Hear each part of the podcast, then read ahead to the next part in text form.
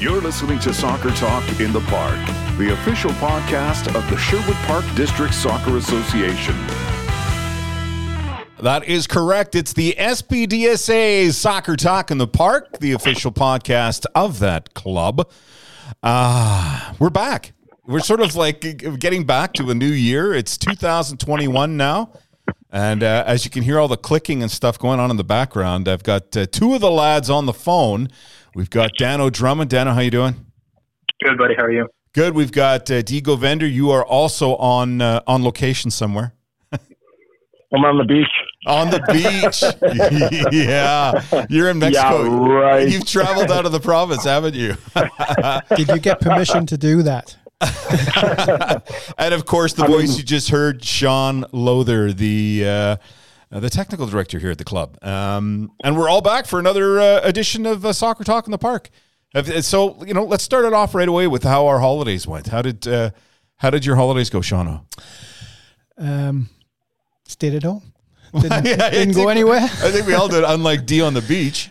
Uh, took a trip down to Calgary to drop presents off and pick presents up, but didn't interact with my kids or grandkids. Oh, that must have been um, tough, actually. It was very tough, yeah. Just, you know, drop them at the door and grab the ones that were there and off off I went sort of thing, you know. So, oh, man. A lot of FaceTime when you got home, though? or Yeah, we did the, the FaceTime stuff and uh, Zoom and all that sort of stuff. Oh, crap. See, well, that's okay. Yeah.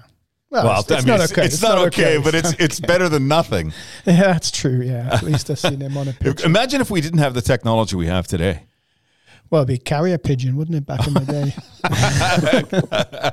day? It'd be an interesting uh, wait for information back and forth, that's for sure. Absolutely, yeah. No, it was it was good to watch them open the presents up and stuff like that, but it's it's not the same thing. It isn't the same yeah. thing, no. And what about New Year? Did you... Uh, You and your uh, lovely lady get up to much at uh, all? Or? Again, stayed in the house, did a Zoom call to see in the new year. Um, in England, you have First Foot, which is a tall, dark, handsome guy comes to knock on the door. And unfortunately, we don't have a tall, dark, handsome guy in the house, so we didn't do that. Hey, I was available. I was available. I didn't get a phone call. Oh, that is very good. Very good. And and then other than that, just obviously you, st- you rang in the new year, you stayed up. Yeah, we stayed up and, you know, did had two drinks, one at, f- I think, was it four o'clock, five o'clock? No, four o'clock in the U K. With the U K, yeah. Uh, no, that's wrong. Seven hours, what's the difference? Yeah, seven hours difference. I, I, I, I don't know. Let me but see. Five, a couple uh, drinks. Yeah, so five p.m. Yeah, there you go. Brought in the English New Year, and then at midnight brought in the Albanian. Yeah, so it was obviously more than two drinks yeah. if you can't figure that one out, right. Which is okay. What about you, uh, D? How did you make out on the holidays? Yeah, you know, same thing, uh, low-key. Um, didn't get up too much. We, I don't have a lot of family here in the first place, so a lot of it is just uh, immediate family, um, but we... have a tradition where we where we call everybody back home in South Africa at our ta- our midnight. So as as the day crosses over into Christmas, we get on the phone and give everybody a call and, and do that kind of thing. So did that and, and yeah, but low key, not as normal as, as it was, but it was still good. Oh, that's cool. And and uh, yeah. the New Year, I, I guess, was the same for you.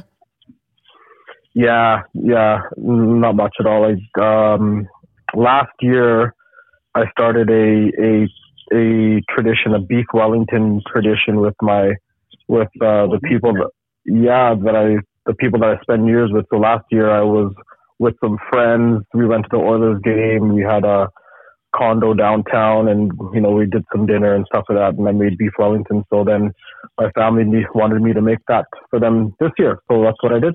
Nice. I made some beef Wellington for everyone. Yeah. Quite good. I just I've been to Wellington. I've just never had the beef from there. So so is that is that eating roast beef in Wellington boots? Like what's what is it? Well, uh, it, no, it's not. But I mean, it is beef, but it's wrapped in a it's wrapped in a pastry, um, and I uh, made like a, a red wine uh, jus with it. Wow, yeah. A jus. Uh, Sean, you've never had beef Wellington. Um, we have certainly not had that in Newcastle ever. Are you serious? I thought, I thought you'd be really good with that. Maybe the Duke of Wellington yeah. had, had that, I guess, but um, that is not something you have in Newcastle in the Northeast. Well, I'll tell you well, what, D, I would... I would love Challenge to try accepted. it. I, Challenge accepted, eh? I would love to try it, D, if you're up for cooking it one day. All I, right. I will uh, supply the materials if you want to cook it. I'll I'll, uh, I'll make a plan. As soon as we're able to interact and be back and, and whatnot, I'll uh, I'll make some for the for the group. Nice. Bring it in on, the, bring it in on Thursday. This is recorded as well. yeah, yeah, this, this is on tape. Dano, how about you? How were your holidays? Um, same old, same old as everybody else on the call. Want to try and have something different to throw into the podcast, but not much, man. Um, made the best of it, really. A lot of Zoom. Um, but as, as time went on with the holidays, it just, just make the best of it. The weather was awesome. So we were able to get out for walks with Kaylin and spend time as a family. So it was good in that sense. It was, it was a little less busier, a little less crazy. And like I said, you just have to make the best of it. So we knew it wasn't going to be normal and no dinners and families and all that kind of stuff. So yeah, yeah it was all right. Did you, right. uh, did you keep the young one up till midnight on uh, New Year? Like, Lindsay or Kaylin or who? I usually stay up. I, I know. Yeah, I usually stay up. All three of you Lindsay are young ones. Always, yeah, usually Lindsay's always dog tired, so she's going to go to bed. And then I was watching like the countdown to New Year's, and I thought it was so bad this year because there wasn't people out at like Times Square. And then every time I went to a channel to watch it, you know, build up to it, it was on like a different time zone. And I thought, well, I had a different word to say, but I'm like, oh, this isn't very good. So I just turned it off and went to bed at eleven o'clock. So I didn't even see it in the new year, but maybe that's what uh, twenty twenty gets. So, yeah, you know what? That I mean, that was my holiday in a nutshell as well. I, I was in bed by I think ten o'clock on, on New Year. So th- these things happen. You just do what you do, and if there was more options for things to do, exactly. uh, I'm sure we all would have taken advantage of that. Yeah. So and he, hopefully next uh, next year doesn't look the same as this year. So. Yeah. How about presents? Still get some presents? Did you get some presents, Sean? I did. Uh, typical underwear, socks. Is Rachel in your shot of this uh, no, right she's now? Not, no, she's not. No. She's not. It's uh, that's too funny though, Dano. You can expect this uh, as a father now, and the and D hopefully yeah, in the yeah. future. That actually was the running joke with my dad all the time. It was like, oh, did you get socks, underwear, and wine gums this Christmas? So that was kind of just the ongoing thing. So I'm sure it'll come full circle at some point for me. It's like the, the movie A Christmas Story where the dad finally at the end of Christmas says, you know, he says, what, no ties this year? Always expecting a tie or some bad aftershave from the local drugstore.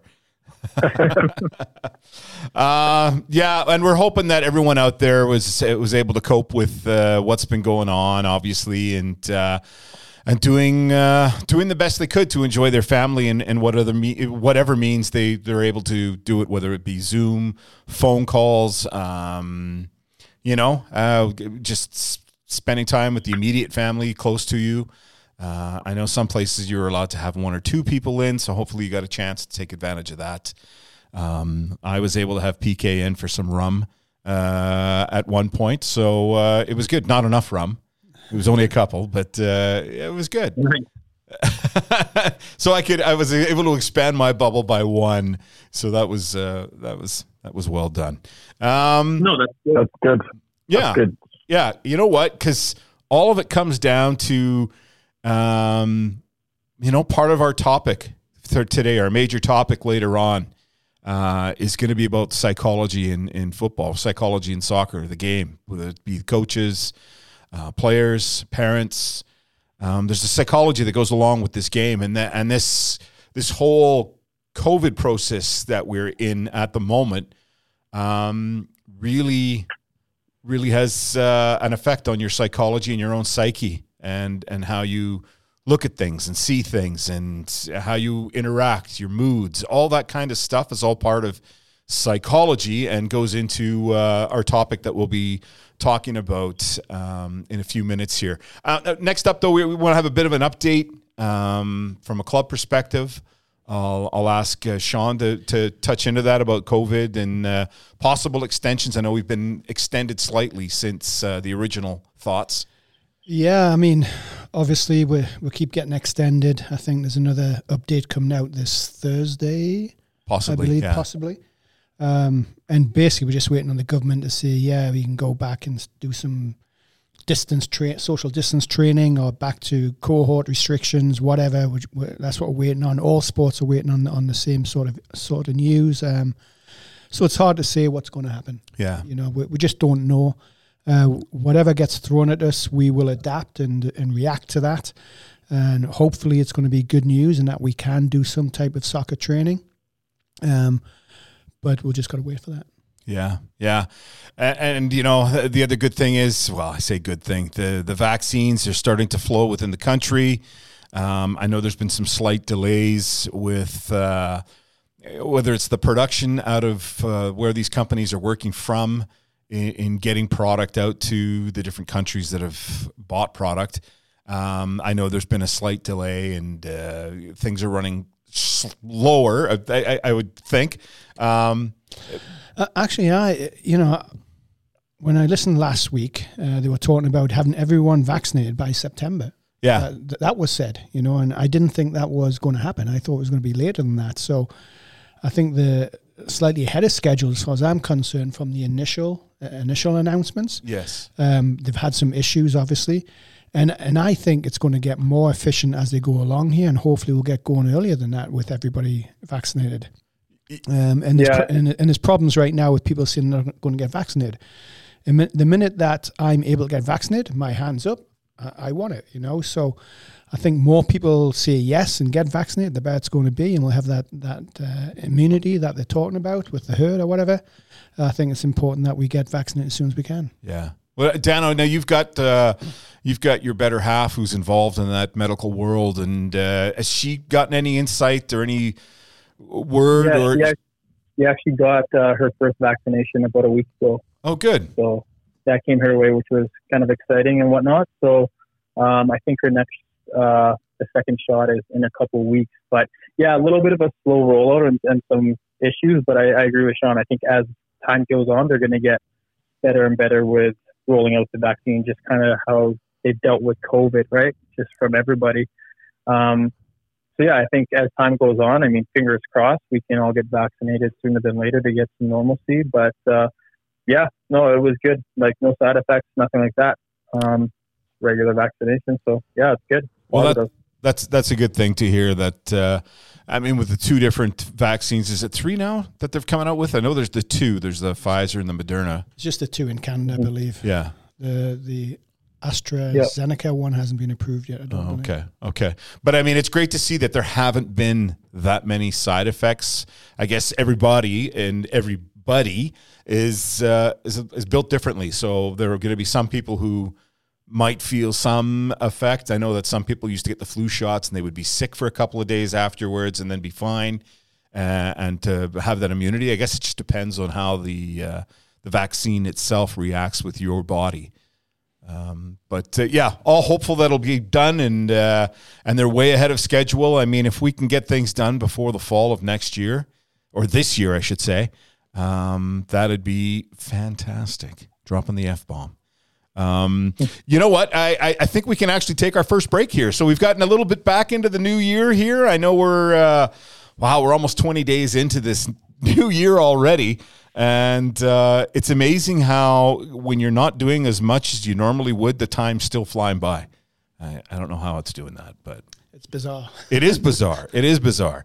Um, but we'll take our first break here. When we come back, we'll, uh, we'll, we'll launch into the psychology of football. And um, I was going to say something funny about D and his... Beef Wellington, but I won't. Um, but we'll... Uh, you seldom say anything funny. So. Yeah, yeah. of, co- of course, of course. Um, so anyways, you're listening to Soccer Talk in the Park, the official podcast of the Sherwood Park District Soccer Association. We'll be right back.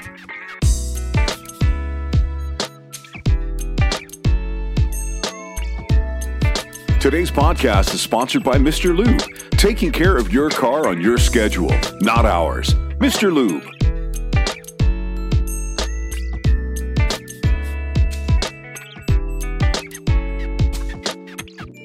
And we're back. You're listening to Soccer Talk in the Park, the official podcast of the Sherwood Park District Soccer Association. Big, big talk coming up.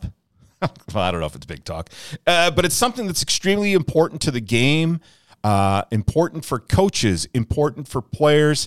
and important for parents, both for them to, you know, deal with and to understand. With it from a parent's perspective in general, the psychology of a player and the psychology they need for the game.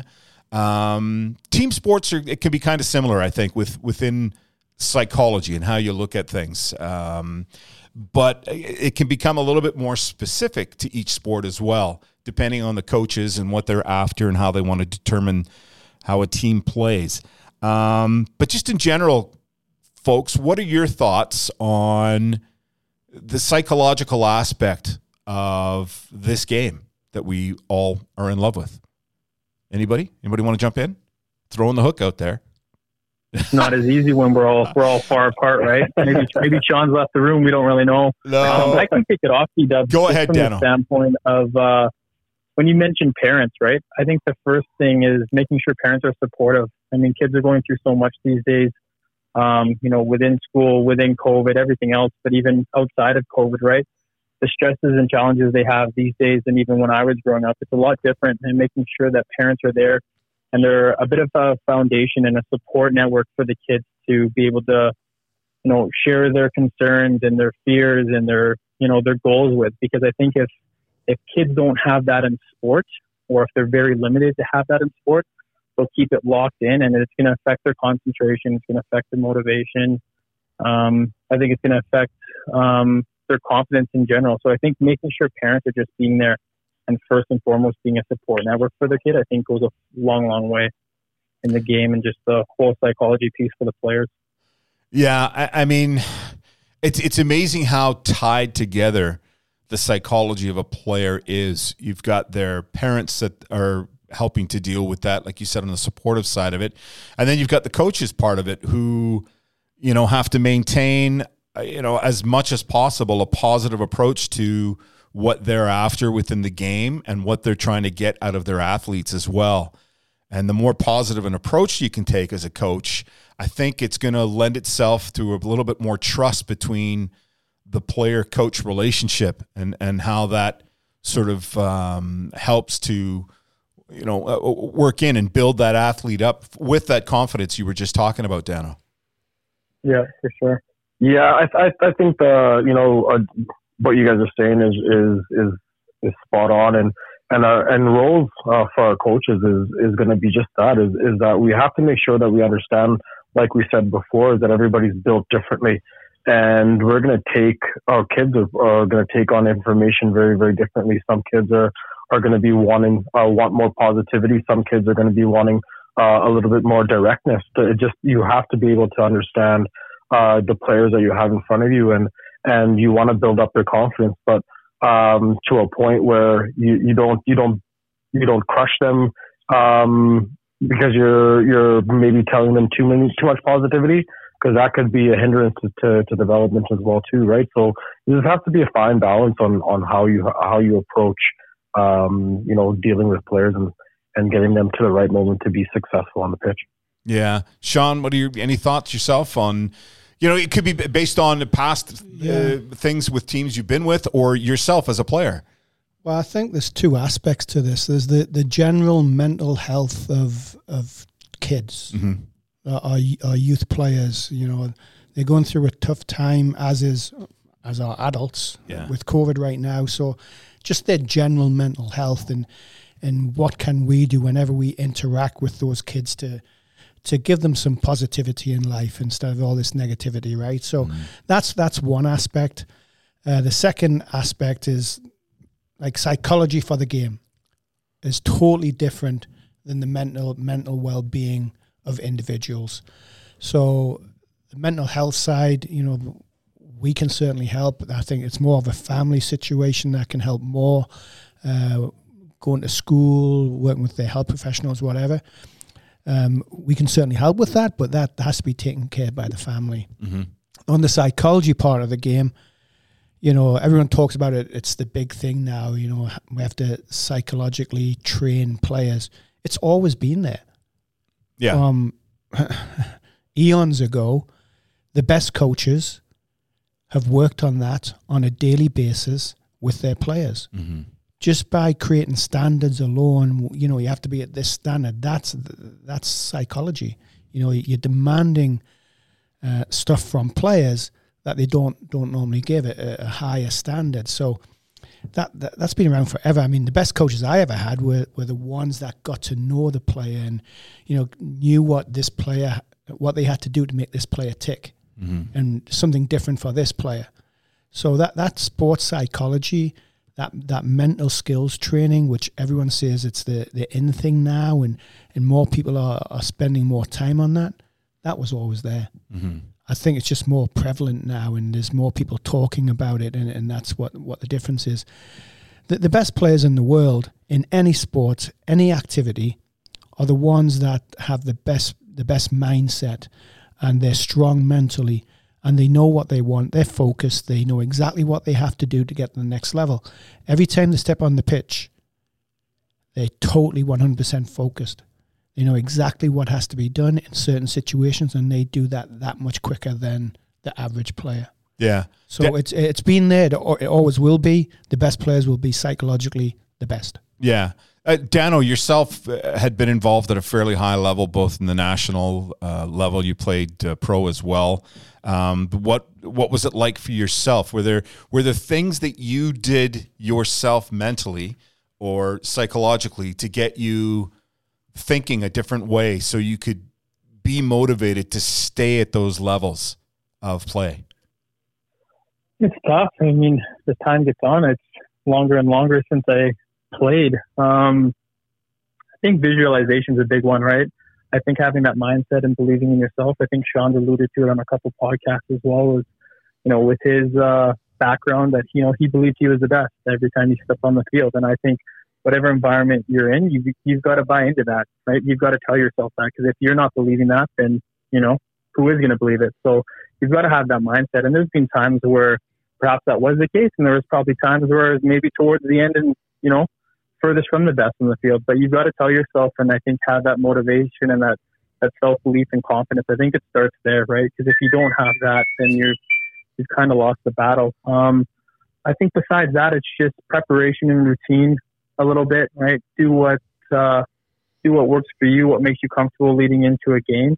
Um, and, and you see it now with youth players is that I think they need to have some coping mechanisms or some coping strategies that they're aware of or that they can pull on, um, you know, when things don't go right, either in a game or after a game, that they can rely on, you know, whether it's, it's speaking to someone or if it's some, you know, personal behavior skills they've learned along the way, that they can rely on those to kind of bring themselves back up. Because I've seen it all too often, even now with some of the groups that I'm training, and kids just killing themselves and beating themselves up, right? Every little mistake, every this, every that. And you see it with body language, and then you see it with them rushing off after the session. So I go out of my way quite often, at least if it's not after that session or the next one, just to pull them aside to say, hey, how are things going? What's going on, right? Because I found, and Dee can maybe allude to this as well, working working you know, in a school academy, you're quite often speaking to kids about the game, but, you know, their minds may be somewhere else, especially if they're coming from school, whether it be, you know, marks, home life, um, peers or friends, whatever's going on. So There's a lot. There's a lot that kids are dealing with these days, and social media plays a big part too. So I think, as going back to our first point, just making sure you're there is um, a bit of a friend first, and a, and a voice that they can lean on and know that this is a safe place and they can speak to you. I think that goes a long way with that uh, player and coach uh, relationship. Yeah, I couldn't agree more, Dano. Uh, Dee, what were your thoughts there? Yeah, you know, um, sometimes you can just tell in a player, right? Um, they're not having a good day, or or they're they're off, and, and you have to be able to, to notice that as a coach. Um, we've got kids that are, are, are pretty busy in a in a normal life. Uh, when if they're dealing with being in an academy school or being uh, um, you know playing the game on, on many different levels, um, you you have to be able to see, and if you you have to notice that uh, the kid is not right, and and sometimes it's easy as, as taking. taking the, the, the player aside or taking the kid aside, wherever in the environment they're, you're in, and leaving it to your assistant coaches and just saying, hey, let's talk for five minutes. What's going on? What's bothering you? Um, you, you, you seem to get into a way with, uh, with players, especially youth players. And, and you can, you can tell and notice that, uh, that they're, they're, they're a little off. And um, you know, having those conversations and, and, and being willing to listen, I think, is, is the most important thing. Sometimes, um, you know, dealing with uh, a player that's is, that's having some trouble, um, they might not want to speak to you, and you, you might have to bring it out of them a little bit, but you have to be willing to listen. You know, you have to be willing to share a story as well too to gain gain their trust. Um, if you have a story that uh, revolves around, you know, some of the background that you have as a coach or as a player, or or you, from from any types of area that you, you work in, you, you bring it in, and bring it to that uh, that conversation and and and create some dialogue. It's it's important that we try to get on the same level as the players, because uh, you know, nowadays it's it's not as easy as um, it is. Like back in the day when we were growing up, it was not as easy. There's a lot of different challenges out there in the world, especially with technology and how things are going with social media and, and things like that. So it's a, it's a different world that these kids live in. And first thing, I think we just have to notice it and try to, you know, act on it in, in a positive way and not let it uh, shy, uh, slide away. It's amazing. And then, oh, sorry, go yeah. ahead, D. Go ahead. Yeah, I know. And, and then I just think that it's, it's, uh, Um, it's a little bit of that uh, understanding and, and being there and, and, and opening up and being um, uh, showing some, you know, showing a little bit of vulnerability as a as a as a as an adult as well to to gain it to yeah. to be there for them. Yeah, you, you know what? I, it's it's funny because I'm thinking of our era, Sean, when we when we were playing and things and. I mean, the psychology part of it was totally up to us as individuals. I mean, you didn't think about the coaching aspect of it. It was all within you to to either play better or to try and get attain that next level. Like you would say, hitting the pitch every time, I'm the best guy. I mean, it was – I'll never forget Colin Miller talking about uh, um, some aspects of his game as, as a defender. When he came in, he understood going into these places from living in Canada and going back to, let's say, Scotland, where he played there for a while – Um, and, and just knowing that the thought process of these players he was trying to take the position was, there is no way you're going to take my job. I'm going to going to make your life so difficult if you think you're going to take my job, until he finally adopted the same attitude. Uh, yeah, I mean, there's no doubt about that. It's the environment you get brought up in helps you for sure. Um, uh, like I said earlier, the best coaches, in my opinion, were the ones that got to know you a little bit. Mm-hmm. There's no question about that. And and to be honest, didn't really get to know you. They just give you some time. Um, I mean, I loved it when, and I've mentioned this guy's name, Johnny Giles, would would call me out and speak to me for a minute. A minute, that's all it was. And we didn't have a massive conversation, but it just showed that he cared about my development. And I think that's all we have to do. We just have to touch base with players now and again to make sure that they're aware that we care about them. And and that's all it is. It, it's it's not, there's nothing magical that you're going to say to them. It's just showing that that you you care about the individual player. You can't just speak to the whole team and treat everyone exactly the same, because every single player is different and you have to treat them differently at times. But it's more or less just giving them some time. It's not necessarily the message you're saying. It's just giving them some time. And some players need need a bit more time than what other players do. Now, do you think I, – I, I can't see players being that much different back in the day as it is now. Football's football. I know things have changed within the game. Things have gotten better. There's a better understanding of maybe uh, you know, a player's physical literacy and what they're capable of and how much you can push them. But is is the player today any less capable of psychologically thinking that, knowing that one minute of recognition should be, you know, uh, a, a point of, oh, he's right or, or she's right. I'm I'm going to do that much better based on that. Or have they lost sight of that recognition when they're spoken to? Um, that's a very tough question. No, I know, and that's. But I'm trying um, to think of it from from our standpoint as coaches. Yeah. I would say no. Generally, I think players are the same as what they used to be. Is there a greater expectation that they should be given more on a platter? Probably.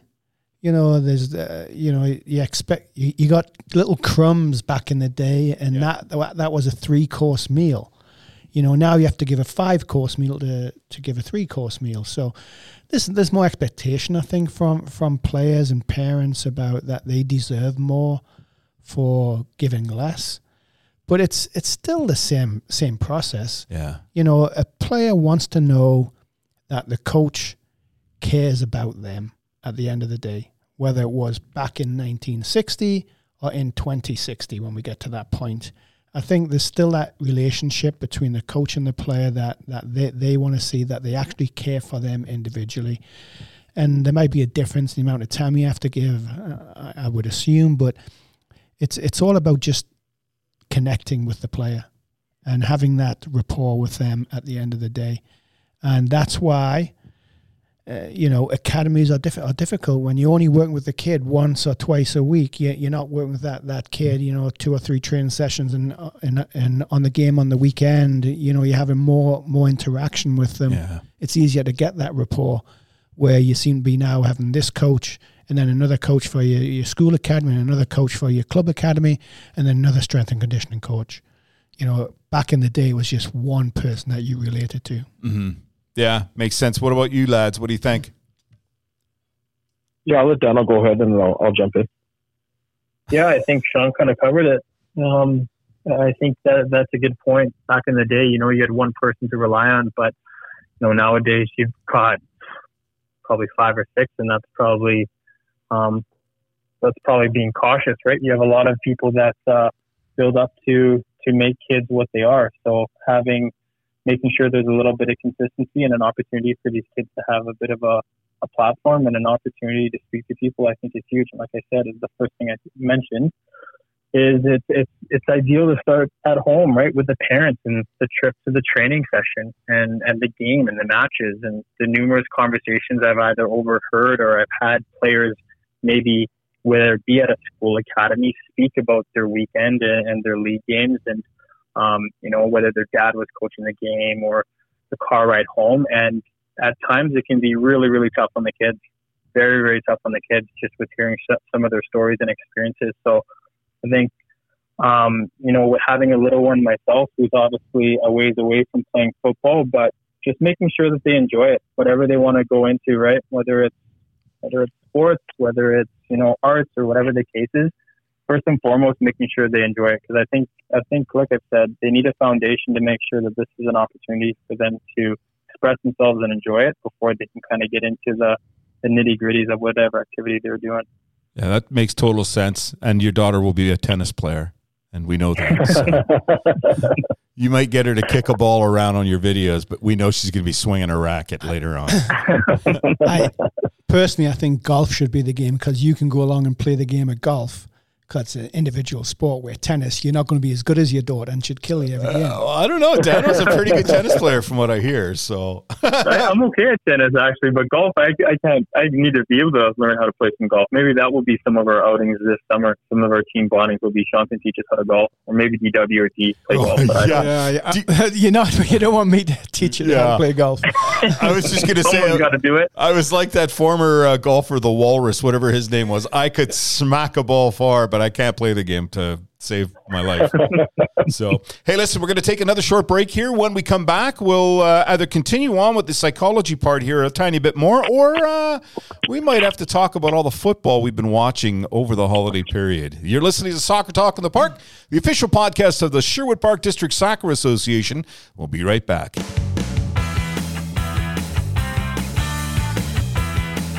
Today's podcast is sponsored by Mister Lube. Fast, warranty-approved oil and fluid changes. Mister Lube. Yes, we are back for our final segment of the program. You're listening to Soccer Talk in the Park, the official podcast of the Sherwood Park District Soccer Association. And I couldn't help but overhear, whilst we were uh, in a break there, somebody laced up the skates this weekend and played hockey for the first time in a while. Dee, let us know all about this. Yeah. Um, well, I... like high school, I think was the last time, junior high or high school was the last time that I put on a pair of skates. And, and um, my nephew is, is eleven years old now. So um, we can't do anything. He's a soccer player, but we can't really do anything. And he's been, you know, going out and, and I've been taking him to the, to the rink, but never skated. But so I, went and got myself some skates and a stick and, and laced up the skates for the first time this weekend. And, you know, it wasn't that bad. It wasn't that bad. So, I mean, it wasn't, I cannot stop uh, at all. Well, that's, uh, but, make sure you have those elbow pads, a helmet, and knee pads oh, on you're laughing. yeah, yeah, yeah. I didn't fall, which is good. But yeah, I'm, I was, I think I'll do it again. I think I'll get out and see if I can um, learn my edges. You know, you know what? It's great. It's great exercise, isn't it? Dano, did you play at all? On Super the ice? Good. Dano, did you play hockey uh, at all? Yeah, yeah. I thought my silence, you know, you would have just bypassed. Did not play hockey. Um, played some street hockey growing up. Uh, my brother knocked out his two front teeth in elementary, learning how to skate, and I think that impacted me. So I remember being in like grade two or three, I'd always have a note when we had to go ice skating. No, oh, I don't feel well. I got this going on just because I just, my, my parents from the U K, we just never got into it, right? So yeah. I'm older and now I've got a little one and it's like the ongoing joke. They're like, well, how, how's she going to skate? You need to learn how to skate. I'm like, oh, I'll be fine. So it's funny. My brother's kids are eight, six, and four. They're learning to skate right now. And he sent some pictures um, over the weekend. And I'm like, he's on the ice. I'm like, what the heck? I'm like, you got skates? He's like, no. He's like, I'm just in some good hiking groups standing on the ice. What about so, what, what about you, Sean? Any uh, any hockey in your background at all? So when I moved to Edmonton at sixteen, I went to Bonnie Doon High School. I was forced by my mum to meet some Canadian guys and girls or whatever, and so P E there had ice sk- uh, ice hockey. So that's a great P E class. So I went along and put on some skates and I was okay. I could sort of go forward. Yeah. But I couldn't stop. So I'd have to use the boards to stop me oh, and then shuffle around and then go the other way to the next board and stop me. Nice. And uh, yeah, I was bad. That was extremely bad. Well, we won't even we won't even go into D W's affair with hockey. D W D W actually played junior hockey, so I, I I'll just stop it there. And, wow! And say that, yeah, yeah. For who? Uh, it was just local B C. Uh, I played for the Ladner Rebels. It was Ooh, a, it was a junior B league, awesome. Or, as we used to say, the stick league. uh, and I had I had played a couple of exhibition games with a, a team called the Richmond Sockeyes that were in a like I guess what would be tier two of junior A, yeah. And then tier one of Crazy. course was like the like what is the team that plays like the Giants, Vancouver Giants, yeah, and yeah, yeah. and uh, the other team. What's the Edmonton team? It's um, Oil Kings. Oil Kings. There we go. I've, I've been living That's here eight awful. years. I couldn't remember Oil yeah. Kings. So I was on the cusp. I was always like everything Uncle Darren does. He was he's he's always good at everything he does, but he's not great at that one thing that he'd like to have been great at. I did enjoy going to watch the New Westminster Bruins. They were that was a fun team yeah, to play. Oh my goodness. Oh. And there was a Donnybrook every night. Because yeah, I, I lived on, I lived in Burnaby, okay. right by uh, Elwell Street, okay. you know, close to the New Westminster border. Yeah, yeah. And I used to go and watch them play. And all of a sudden, hockey would break would break out amongst the fights. There was more fights than actual hockey being played. It was, yeah, it was, it was pretty un- exciting. But I tell you, some of the best games I've ever seen are junior games. Uh, just yeah. just because they're young guys who've got nothing. I don't know. It's it's it's. They're not getting paid to play. They're doing it for the love of the sport, much like we love it when we see great football at the younger age groups because they're just doing it because they love the game. Um. So, anyways, actually, look, talking about that, what about the F A Cup a couple of weeks ago? I mean, the wow. giant killing that went on and the games. Which with, which game? Uh, oh, well, there was a, there was a couple of great uh, games. Uh, oh, yeah. I have I to mean, say, the, you're right. I mean, Chorley F C. Okay. Know, the, and actually, I, I was at that stadium many years ago with just a, a kids team from Canada. And actually, the kids get played in that same stadium. Nice. You know, the pitch was awful that day. It was awful on the, the F A Cup game as well. Mm-hmm. But, you know, just it was tremendous. Spurs, you know, I mean, with Marine, et cetera, you know, yeah. people in out of their bedroom windows watching the game, et cetera. It, it was fantastic to see, and that's what the, the game's about. Anyway, we digress. Sorry, I just had to. No, no, that's there. fine. We were going to lead into uh, the. There was a big upset too, right? Leeds, Leeds lost to um, I forget who it was, but they had lost. Uh, Crawley, yeah, ta- was it Crawley Town? It was Crawley. Yeah. Yeah. Yeah. That's, I mean, we were leading into the, all the, the footy that we've been watching anyway. So uh, yeah, let's get so, down to it. Talk about well, it. F A I, Cup. I think this COVID has sort of resurrected the F A Cup a little bit in the U K. You know, there's there's a lot of hype over the, all these amateur teams playing against the, the big pro teams and doing so well. And I think COVID has has, has did that. You know, it's uh, really... really affected the F A Cup in a positive It's, it's brought way. a bit of balance. Yeah. And, and when I say balance, it's they're even. It doesn't matter what level you're at.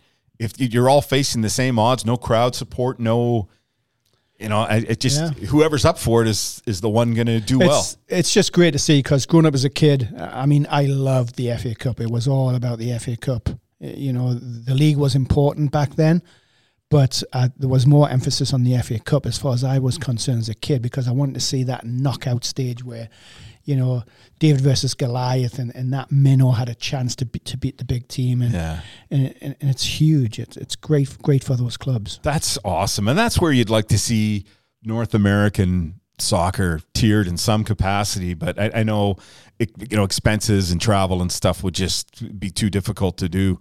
Um, what about you guys, Dano, D? Are both your teams still in and around the F A Cup? Uh, yeah, yeah. Spurs, go ahead, Dano.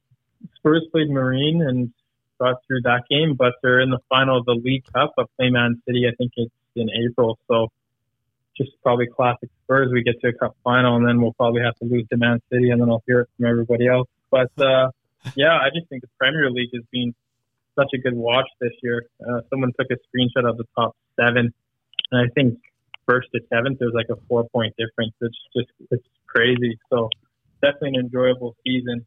Frustrating, I'm sure, because everybody's dropping points, but an enjoyable watch for sure. Yeah. What about you, D? Yeah, so, I mean, this COVID played a massive, massive role in, in Liverpool's F A Cup tie versus Aston Villa. Um, Aston Villa, I think, fielded a like, under sixteen squad. The kids were so young, and really, and it yeah, it was I uh, yeah, they were young kids. Uh, mo- majority of the first team from Aston Villa were were quarantined, and and um, Liverpool scored in, in the sixth minute to go up one nil, but um, the the the kids from Villa came back and, and drew and, and tied it up one one in the first half, and. And the and it was unbelievable. Kid got his debut, uh, you know, against Liverpool, and, and scores a scores a you know quite a nice goal. Um, you know, we ended up winning four one at the end, but you know, credit to those those boys. They they had a they had a game they'll never forget. Imagine um, and, a, and uh, go yeah. ahead. No, I said they'll have a game like they'll never forget. Like Sean was saying that. You know, as a as a kid, and you know, growing up there, you know, uh, understanding that about about the F A Cup and. Those kids will, will, if they never play a, a first team minute in their lives, they're going to remember that, you know, the, the, when they played Liverpool and, and had them tied one one going into the second half. And, and like, you know, Liverpool had to make some pretty big, you know, substitutions to bring on guys to, to change the match against them. So I think that's an unbelievable. Imagine the, the amount of uh, athletes on that Aston Villa pitch oh, who man. had to throw on the Pampers to get them through that first half until they could until they finally see they could play with them, and and then it yeah. just changes everything. Yeah, you know, it's, uh, it, quite, it, it actually it, it, it, it takes a minute. I mean, yeah, yeah. yeah. Once they they touch the ball for the first time. During that game, I mean, they're nervous as heck. Yeah. You know, but the minute they touch the ball and they, and they give a good quality pass and they're in the game, and now it's just a game of football. Yeah. yeah. You know, so it's it's fantastic. It's going to go down in history, you know, that they played in that game. That's whether unreal. they whether, like like they said, whether they play another minute or not, they have made first team the first team in an F A Cup tie against Liverpool Football Club, one of the best clubs in the world. Uh, I mean...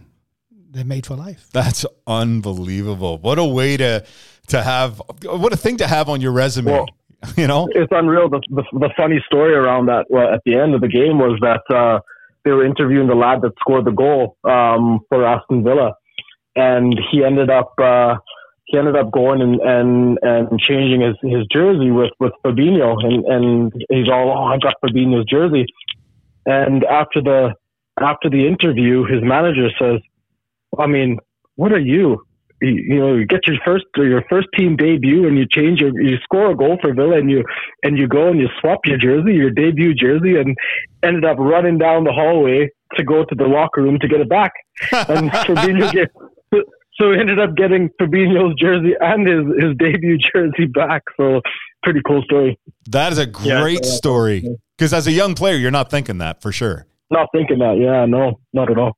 I actually think yeah. the, the uh, Marine players at the end of the game wanted to swap jerseys with Spurs, and they didn't do it because of COVID, but then they sent a whole set of uniforms uh, yeah. afterwards, sort of thing. You wow, know? So, yeah, how cool is that? Yeah, it's it's yeah, great stories there, there and things that these guys are going to remember for the rest of their lives.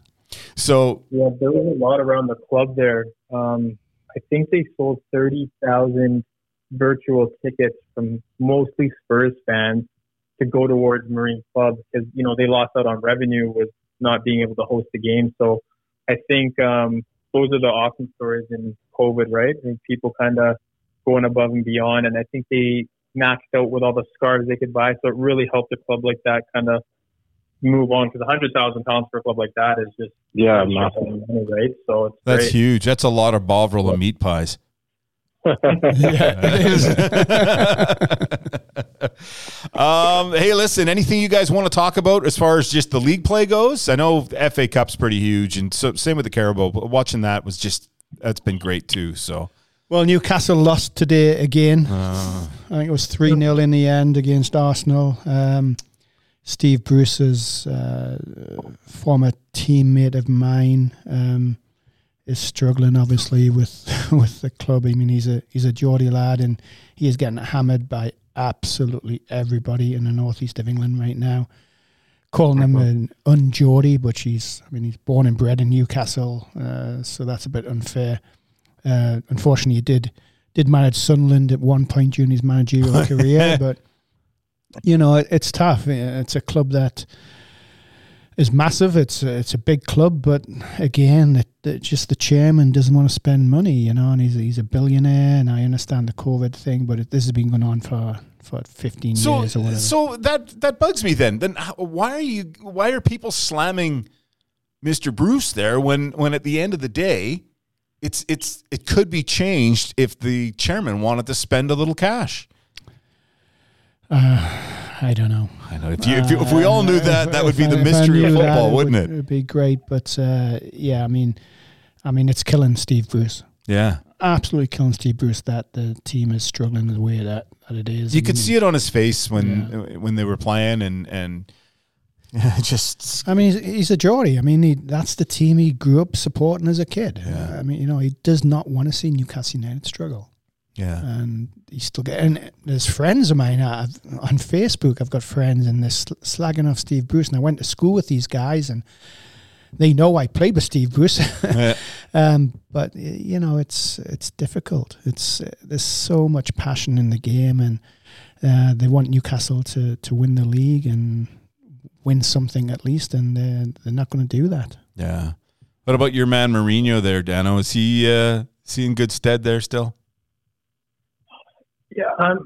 I'm not. Uh, I won't throw all the Chelsea supporters under the bus. I don't. I don't flip flop as much as some of my uh, my friends or colleagues that are Lampard out right now. But uh, I think the frustrating thing is just being how he sets Spurs up, right? And it's all great when we're beating Arsenal and we beat City. I think we drew to Chelsea in November, but I think out of the last six or seven games, there was four games where we were up a goal, and in the last five to ten minutes conceded to make a one-one, and, you know, drew to Palace, Fulham, uh, Wolves. Not to say Wolves is a bad side either, but just games you should see out, right? But mm-hmm. just kind of sit in in a low block and just invite pressure, and kind of got burnt by it. So just a little bit frustrating. But, uh, yeah, crazy season. We beat Sheffield on the weekend, and I think we've got Liverpool next in the league. So that will be a big one, as they all are. Yeah, speaking of Liverpool there, D, uh, things uh, things are tough. Things are tough right now. I think we haven't scored a, we haven't scored a goal in, in three games. Um, we've we've dropped points uh, in four consecutive games. Um, uh, you know, and I, you know, everyone's struggling. I think it's We saw City struggle at the beginning of the year. We've seen all these teams right now, I think, facing a lot of, you know, adversity, and um, whether COVID plays a role in that or not, fans in the stands playing a role in that or not, who knows? But um, the football hasn't been great. Watching Man City, sorry, watching Man United play Liverpool yesterday, I wasted uh, ninety minutes of my life. It was absolutely dreadful to watch, and um, there were, and, and for both sides, not just my club, right? And, I, I heard it was both ways. And that's a derby. Yeah, and, and that's a derby, right? And you would think that um, players would be up for the games, managers would be going out to win, but, you know, Ole set his team up to, to get a draw, um, and we couldn't break them down. So it, it's just, yeah, it's just different. It's just different the way things are going and the form that, that, that players are going through and, and teams are going through. But yeah, so we're sitting in fourth now with uh, the Man City win yesterday. So it, it's it's crazy. It's crazy. But like Dano said before, seven teams in, in, in the hunt for for top four, right? And and right now, I think it's it's making sure you secure uh, secure those Champions League spots for for next year and and, and try to get through uh, this season uh, because it's yeah, it's, it's it's wild. It's wild. Just uh, just have to correct you, D. It's not a derby. A derby would be Manchester United versus Manchester you're City right. or Liverpool versus you're Everton. It's a rivalry. Rivalry. You're right, Sean. Yeah, you're okay. right. Just want to get that quite clear. Because that drives me crazy when people say it's a derby. When it's not a derby. A derby's like Newcastle, yeah, Sunderland, yeah. Celtic yeah. Rangers. Uh, there was a derby. You know yeah. what? And, and speaking of Liverpool, actually, I don't know how where I saw it or where I read it, but the, the big shout from everybody is that they, they need to find a true number nine who can finish. And doesn't every team though, don't they? You know, uh, it just be uh, where do you find them? It seemed to work last year. yeah, well, of course. Yeah, what's the yeah. difference? Yeah, I yeah. I know, I agree. But uh, it's a great sport, isn't it, guys? It is a great I mean, sport. We we talk about with the the best sport in the world. I have to th- say yes to that for sure. Yeah. It's it's definitely something. But hey, I'm looking at the clock here. We're running out of time, gang. Uh, so we're going to uh, shut things down. You know what I'm saying? I'm going to hit that button that says stop recording now. And uh, bah humbug. Bah humbug. He's exactly. back. the um, I want to thank um, Sean Lother and uh, Dano Drummond and uh, Diego Vender for, for being part of the show here. Uh, lads on the phone, and uh, we're in the studio here, myself and Sean. Um, yeah, looking forward to the next podcast in a couple of weeks' time. Uh, we're looking to do a few things differently. Well, adding some some different guests on uh, in the in the weeks to come here.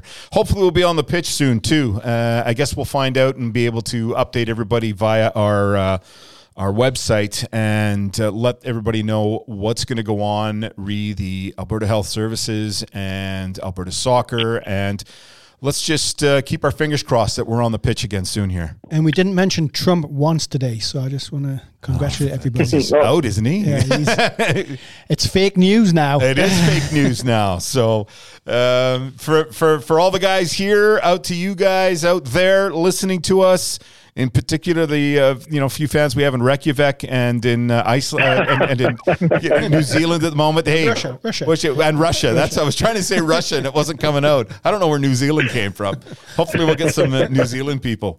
Um, but anyways, from all of us to you guys, thanks for listening. And uh, yeah, if you get a, get a moment, drop a line uh, when you listen to this, wherever you listen to this from, and uh, let us know if there's something you want us to talk about football wise, and and we'll. Can't we'll see if we can't make that work. Info right? at S P D S A dot net. There you go. Exactly what Shauna just said.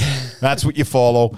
Uh, or, you know, if you're listening to this on SoundCloud or, or whatever uh, format you're listening to it, you can leave a message there as well. Um, yeah. And uh, that does it for us.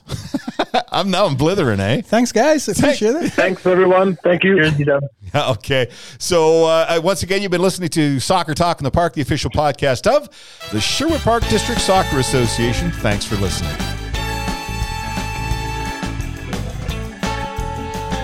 You've been listening to Soccer Talk in the Park, the official podcast of the Sherwood Park District Soccer Association.